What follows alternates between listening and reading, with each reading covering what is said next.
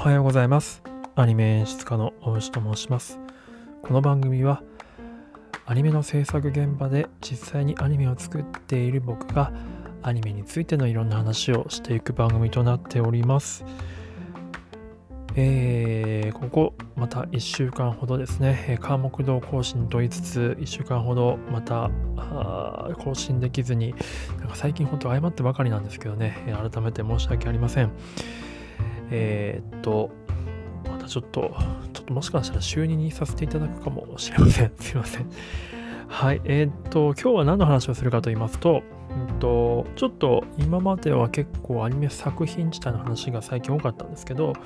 ちょっと僕の個人的な興味でこんな話をしたいなと思います。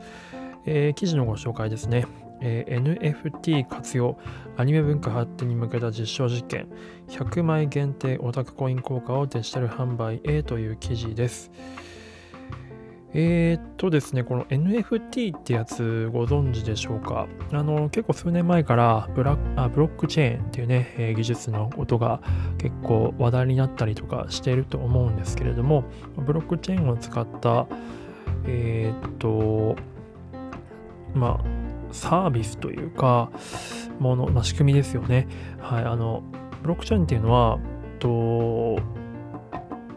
過去の履歴ですね、があの一切ごまかしが効かない、えー状態に、履歴が全て残るっていうような技術になってるんですね。えーなので、例えば、えっ、と、まあ、ビットコインとかにも使われているんですけれども、えーとある時期に、えーと動かした、ここからここにお金が移動しましたとかっていうことが全部履歴で自動的に、えー残りまして、で、それがですね、えーと各ユーザーがそれぞれこう、なんでしょう、監視している状態になって、まあ、それがチェーンって言われてるんですけど、一つのその、うん、とか特定の強力な、えっ、と、なんて言うんでしょうね、その、まあ、さ、えっ、と、ものが、そのガードしてるっていうか、そういう感じではなくて、それぞれのユーザーが結びついて、えっ、と、そう、なんですか、ちょっとすみません、言語化できてないんですけども、えーみんなすべて一緒にこう、守っている、監視し合っている状態なので、えっ、と、なかなかこう、それを破ることがセキュリティ上できないような仕様になってるんですね。まあ、あの仮にその圧倒的な、えっと計算速度のコンピューター、まあ、例えば量子コンピューターみたいなのが出てきたらその強固なバリアももしかしたら、えー解かれてしまうかもしれないというような話はまああったりするんですけど基本的な現状の技術ではブロックチェーンは最高のセキュリティっていうふうに言われているんです。でそれを利用してですねクリエイターの権利を守っていこうっていうのが、まあ、この NFT を使った今オタクコインの動きですね。で、これはオタクコインに限らず、今まで結構いくつかの、えことで、アニメの世界でもですね、うんとブロックチェーンを使った、え権利を守っていくクリエイターに権利を、えーと還元していこうというような動きが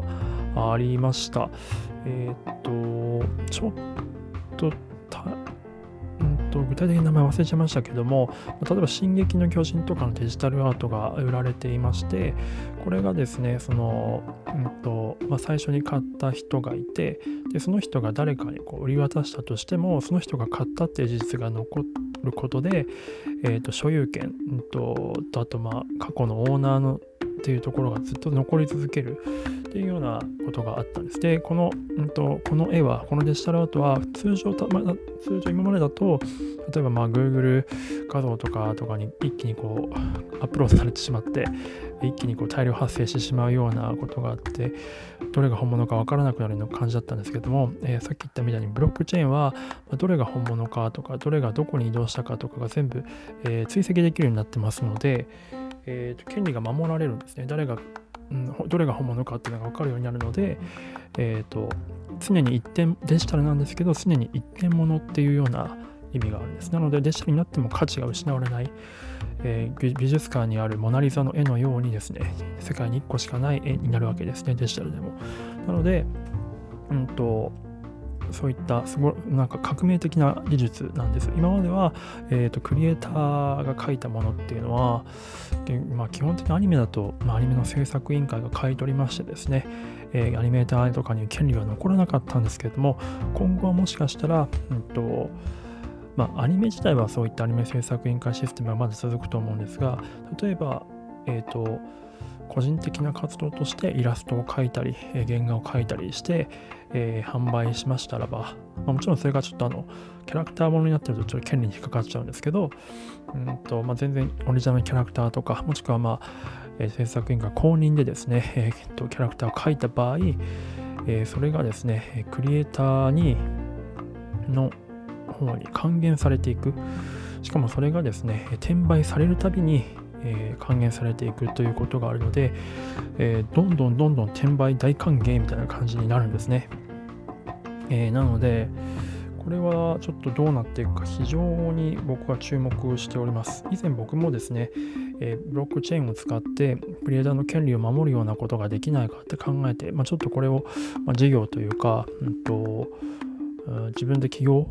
サービス立ち上げるってところもちょっといろいろ考えたことがありましてですね、まあ、なので、まあ、その時にこうやってブロックチェーンを使おうと思ってたんですよ。まあ、例えば、えっ、ー、と、まあ、ネットフリックスとかで、えー、皆さんがですね、えっ、ー、と、何かしらのアニメを、の、例えば1話を見ますと、まあ、呪術廻戦の1話を見ますとなったらですね、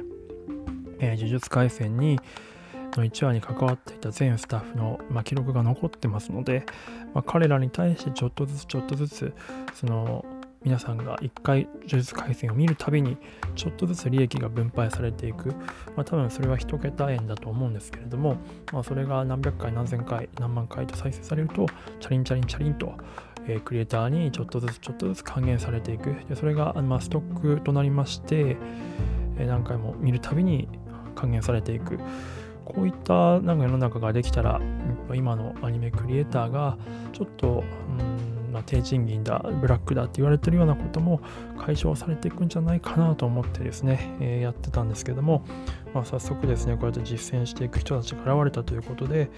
えー、非常に尊敬してますし、なんか喜ばしいなと思っております。まあ、どうなっていくか、本当に非常に注目しております。まあ、名前がね、オタクコインということで、ちょっと、うーんっていう人もいるかもしれないんですけども、まあ、あの考え方の思想としてはそういう素晴らしいものになっていますので、えーと、ぜひぜひ注目していただければなというふうに思っております。ではでは今日はそんな感じでございます。ちょっとねビジネス的な話になっちゃいましたけどもあのねアニメ制作はクリエイティブだけではねダメなのでやっぱり両輪なんですねお金がないと成立しないまあこれはどの業界であってもそうだと思うんですけども作りたいもの尊いものを作るためには、まあ、ある程度お金を循環する仕組みを作らなきゃいけないということでえっ、ー、とこういった動きにも注目していきたいと思っております。はい。では、こんな感じですよね。えー、最後まで聞いていただいてありがとうございました。何かあのご質問とかご要望、こんな作品取り上げてほしいとかあれば、えっ、ー、と、レター、もしくは Google フォームの方のですね、えっ、ー、と、要望のフォームがありますので、えー、そこにお問い合わせいただければと思います。そうですね、そろそろ4月の新版が始まりますので、そろそろそういった話もしていこうかなと思ってます。ではでは、最後まで聞いていただいてありがとうございました。ではまた。